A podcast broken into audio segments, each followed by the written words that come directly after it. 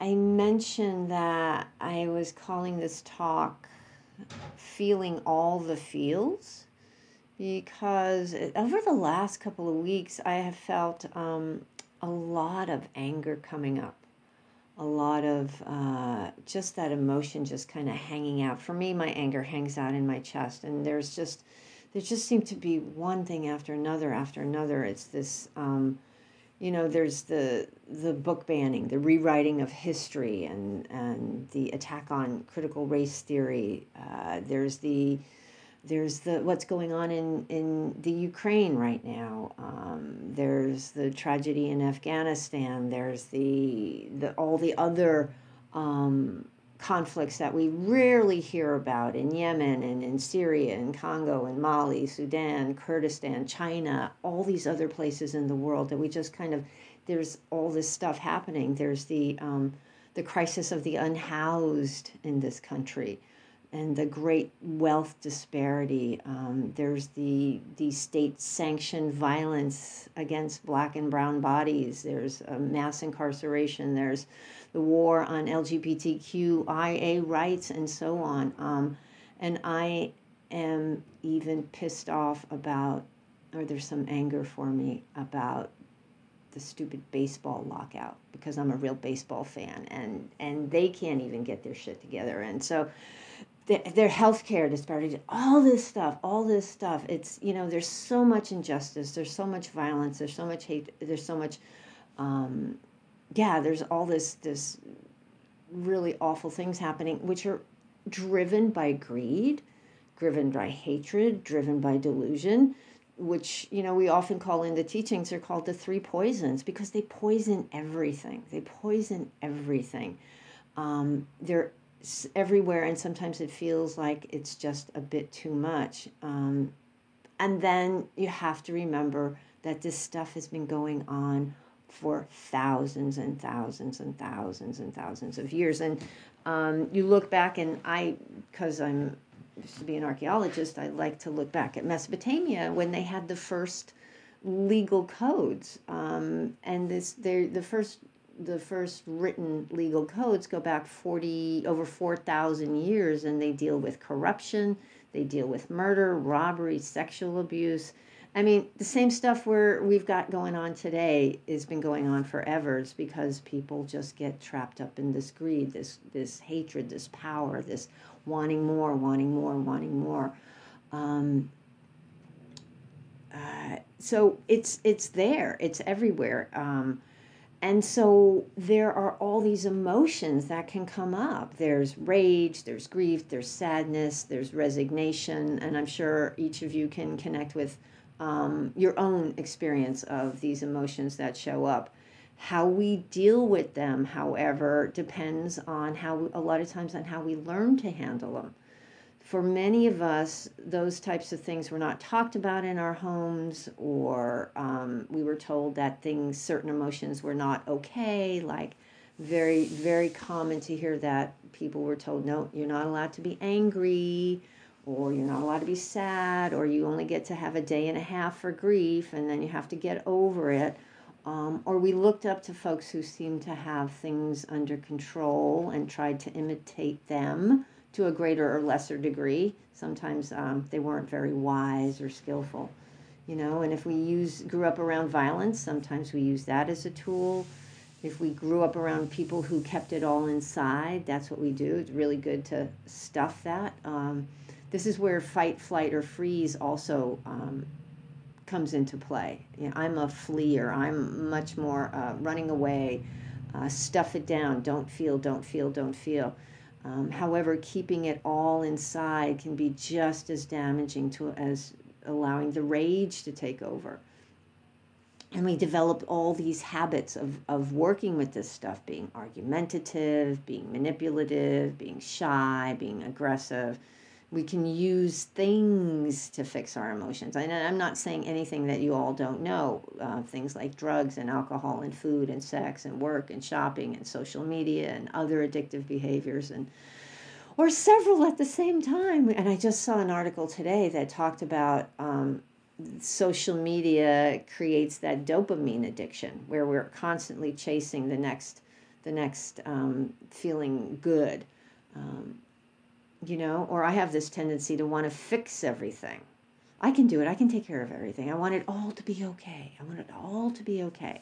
And of course, it's impossible and it's a greedy relax- reaction. So, what to do? It's a lot of crap. Um, you know, and I just went through this litany of awful things that are happening, and it can be overwhelming. But the practice can help.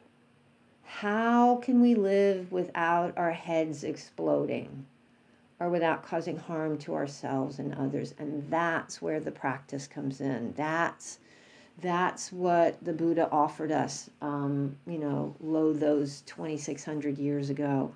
Um, I did a talk. I did a talk, I think it was about a year and a half ago, um, in August 2020, I think it was, called Grief, Hate, what was it? Grief, Rage, Grief, Hope, Despair. And things were on fire then. And a year and a half later, things are still on fire, but they seem to be different things. But that's that's the truth of impermanence. Things change, but those feelings come back again and again. So how do we hold those feelings? The important thing to realize is that we're not fixing the feelings, we're not changing the feelings, but we're developing a different relationship with our feelings. So I said. Um, what I noticed over the last couple of weeks is that a lot of anger was coming up. So instead of saying, I am angry, I'm recognizing that anger is coming up. So I'm not turning myself into an angry person. I'm turning myself into, or I'm a person who has a lot of anger. This morning in morning meditation, I did um, a loving kindness practice. And what I noticed is there was a lot of grief and the grief was just hanging out in my belly. And so instead of going, I am grieving, I shifted the relationship and said, wow, there's a lot of grief because of all this stuff that's happening right now. There's this tremendous amount of grief. So instead of putting things on, like an overcoat or a jacket, we recognize that things blossom or show up because the, the conditions are right you see something awful and perhaps there's anger that arises or fear that arises or sadness and it's not all um, uncomfortable feeling. sometimes there's happiness that shows up. You think of someone or you see someone that you haven't seen in a while or you or you get a, a text from a loved one and there's this feeling of joy or or happiness that shows up. And so to recognize that just as we are not the sounds that we hear if we hear a sound we don't say oh i'm a bell. Oh i'm a i'm a dog barking. You just say oh there's the experience of a sound of a, a that i think is a bell or a dog barking. The same way we hold our um, emotions that arise the feelings that arise. Oh there's anger arising because of these situations this these um, you know these seeds of consciousness that have been planted. And when the conditions are right the sun the, the water whatever it is they blossom. And so the anger blossoms or the rage or the grief blossom and so we div- it's it's um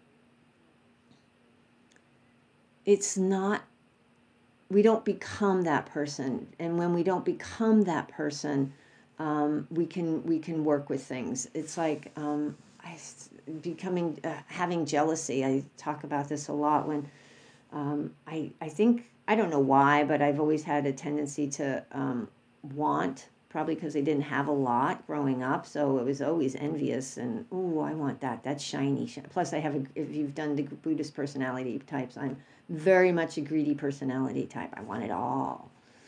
I want to do all the retreats. I want all the shiny things. Um, I fit try and fit too much stuff into my day. And so a friend of mine was doing something that I really admired and all of a sudden jealousy showed up. I had the choice of going, I'm a jealous person. It's like I'm not a jealous person. It's like jealousy showed up.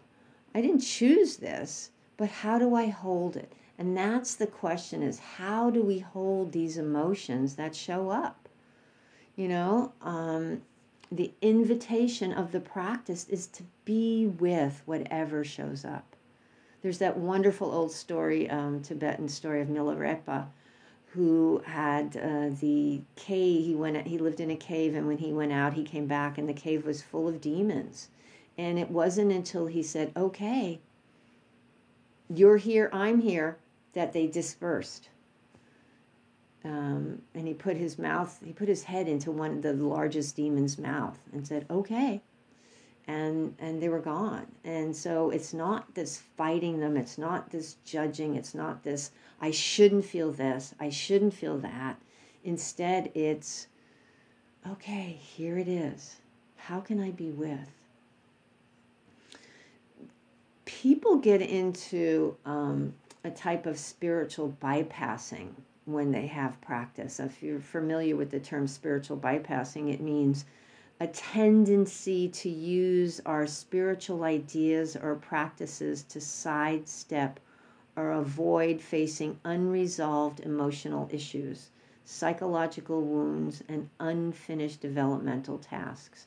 And John Welwood, who is a, a Buddhist teacher and a psychotherapist, um, coined that term back in the 80s.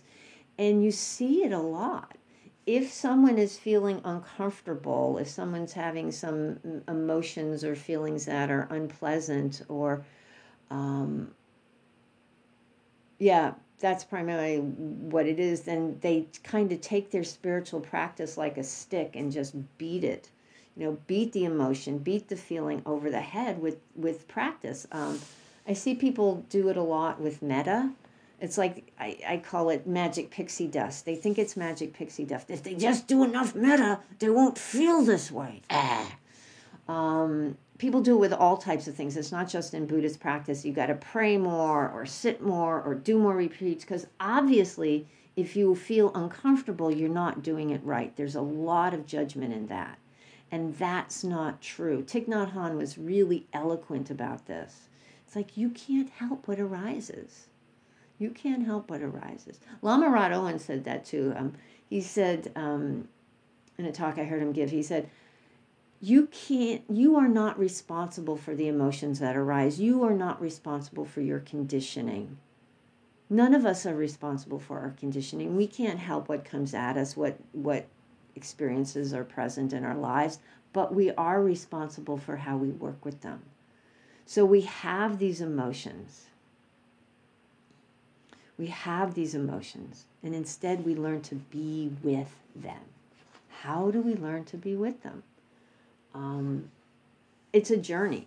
It's a journey. A, sometimes it's just recognizing they're there. Um, that's the third foundation of mindfulness. The Buddha said, when there's anger, know there's anger. When there's craving, when there's joy, when there's um, when the mind is constricted, know that the mind is constricted. When the mind is open and spacious, know that. Be aware. Didn't say to do anything about it. Just have this awareness.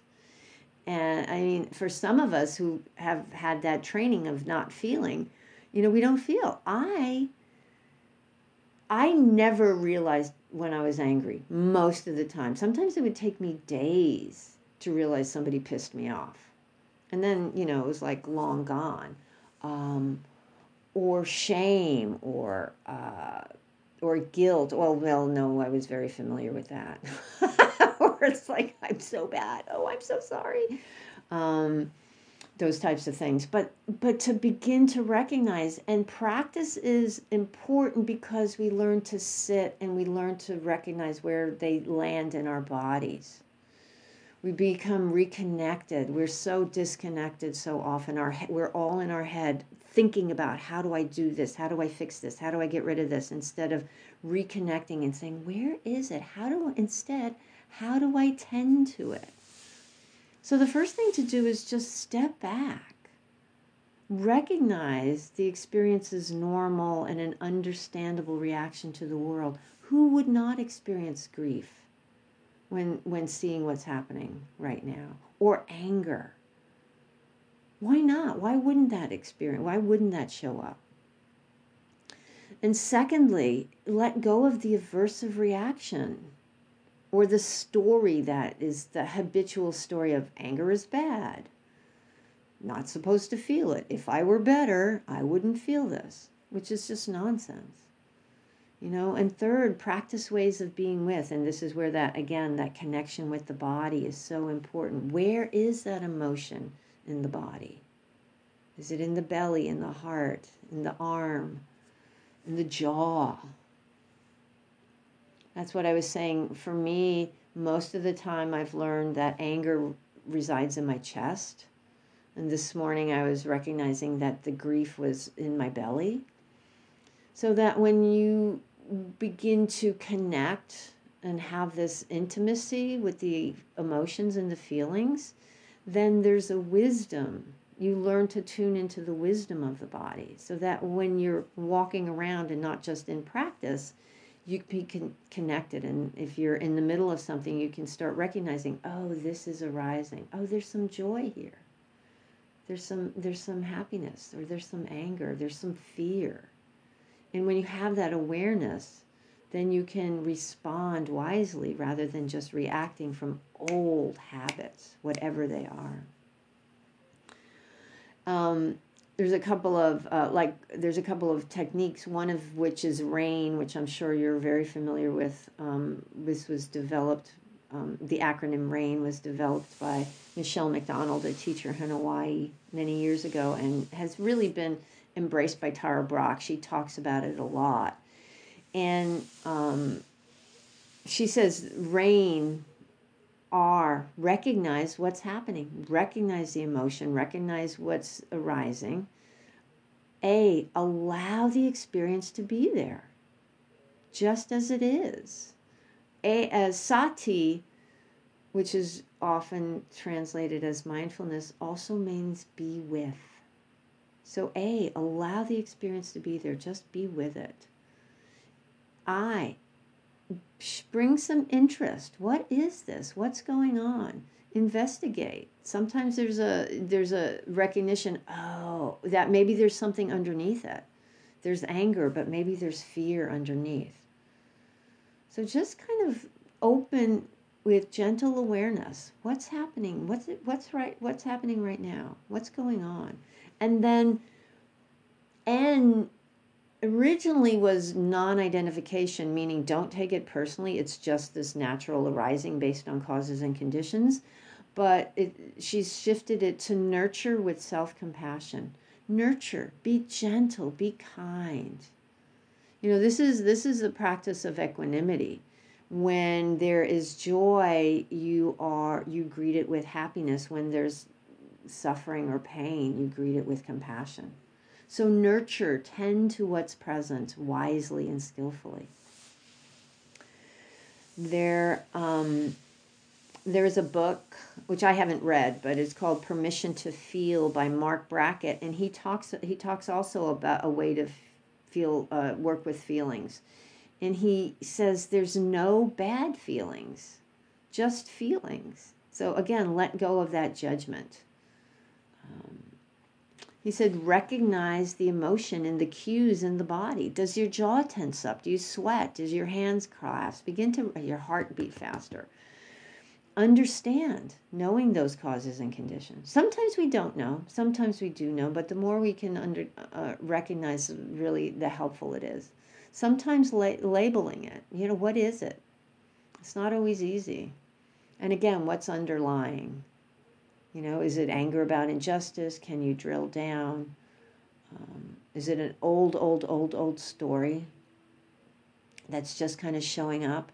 Sometimes when I get into a place of um, uh, jealousy or envy or uh, feeling um, like I'm on the outside looking in, we each ha- and we each have our own stories or our own feelings that are kind of core to us. Um, instead of like running with the feeling of being on the outside looking in, I can go back to some old, old wounds from way, way, way back and let go of the chatter and be with the dis- discomfort and drill down and instead be compassionate. Oh, that's that old story. That's that old wound. Tend to that. Just be gentle, soften to that. Don't have to fix anything, just be with as kindly and as gently as you can. You know? And of course, the foundation is mindfulness. We have to pay attention. You know, we have to pay attention. And sometimes um, it's really difficult to let go of anger and rage because there's constant, you know, this stuff that keeps coming up and and um, just as with anything recognize okay right now it's like this. Here it is again. Here it is again. The prescription is always the same to be with. Recognize it's there. Being with gentleness and compassion sometimes it sometimes anger and rage can be a springboard to action especially when we're faced with injustice. Um, there's but try not to feed it. You know keeping anger and rage alive intentionally is is grasping is clinging is cultivating aversion is getting caught up in the greed and the hatred and that can be incredibly damaging. Try to find a way to let go as much as you can or you know just hold it with gentleness and go you know what? It's here. There's rage. It's going to be here. Okay. Um, just be with what's present even difficult pieces. It's also incredibly important to take care of yourself. But I saw this, somebody said this the other day stop doom scrolling, which is what we can do, um, which doesn't help at all. It just intensifies whatever's present. Turn off the TV, turn off the radio, um, shut down the, turn off the phone, turn off the laptop um, Thich Nhat Hanh is, again, very eloquent about that in his fifth precept, which is not taking intoxicants that lead to heedlessness. This is the same thing. Watch what you ingest. Don't ingest this. You know, the 24 7 news cycle is unnecessary because it's not really news anyway. It's just talking heads because it's a way to make money. It's really, it's really all about greed. It's, it's the capitalist mindset which is not it's all the you know the colonial mindset which is all about wealth building this is another way to be, build wealth and we'll just talk a lot and you'll give us money for it and it does and it causes a lot of harm so step back from what's causing that harm. Um, it's too easy to become overwhelmed and burned out. And there's a there's a person i follow on instagram um, it, it's called her the her instagram account is called the nap ministry where she talks about, you know, napping and resting is a revolutionary, is an act of revolution, which isn't because this um, busyness, again, is that colonial mindset, is that the capitalistic, um, got to build wealth. It's all about the individual, blah, blah, blah, blah, blah. And to break through that and say, you know what, I'm going to step back, I'm not going to buy into that, is really a way to take care of ourselves. And it's really important. It's really important. So, and I was talking to someone today about how hard it is because there's, at least for me, I'm, and I don't, you know, now that I'm aware, how when you have awareness, it's sometimes easier to step back. And so, um, my intention actually for this year was to be less busy. So that's what I'm trying to do is just be less busy. Just, just be and not make it a chore and not beat myself up for still being busy because that's just doing the same thing over and over again. So, and there was a, um, and uh, a lot of times compassion when we are um, faced with all this injustice in the world the compassionate part of us, uh, the empathetic part of us wants to do something. And again, it does seem overwhelming, and we have to remember that it's not our job to do everything. Um, and there is a, a quote um, from a young man in South Africa who was born with HIV and died of AIDS. His name was Nkosi Johnson. And he said, Do all you can with what you have in the time you have in the place you are. Just that's all. We can only do what we can with what we have, where we are, with the time we have. You know, um, the first precept, not intentionally taking a life, is also about um, not intentionally causing suffering. It's also ending suffering where we see it. How do we do that? You know, how do we work towards it and recognize that it's not going to happen in our lifetimes? This stuff is the work of generations. Generations.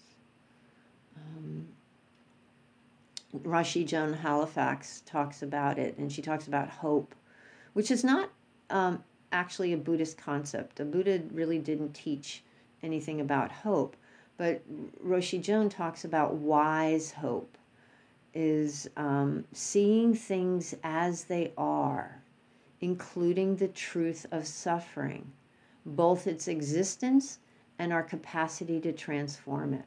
And so we have an aspiration to work to awaken from suffering and end suffering for others and then recognize that and watch our expectations watch our clinging to making sure it happens in the next month or week or year or 4 years or 10 years. It's generational. It's not going to happen in my lifetime. You know the world is the world was not waiting for me to show up for everything to get good but it's like how can i be a part of it? And we when we can do that when we can be with our pain, when we can be with these emotions wisely and skillfully, we're not overwhelmed by them, um, we can work towards um, ending suffering where we see it. And when we've learned to take care of ourselves, that fifth precept, watching how we ingest the things we ingest, watching how we take care of ourselves, being kind to ourselves, being compassionate to ourselves as well as towards others, then we can um, move towards have that aspiration of a, a, to awaken from suffering and to end greed, hatred, and delusion as best we can where we are with the time we have and the place we are. So um, those are my uh, thoughts on how to feel all the feels. We don't have to turn away from the feels. We can be with them without being overwhelmed by them. And in fact, allow them to be our strength. When we can see what's happening without being afraid of it, without thinking we need to fix it, there's a power there. There's a there's a freedom there. And so um, I wish you ease. I wish you freedom. And thanks so much for being here.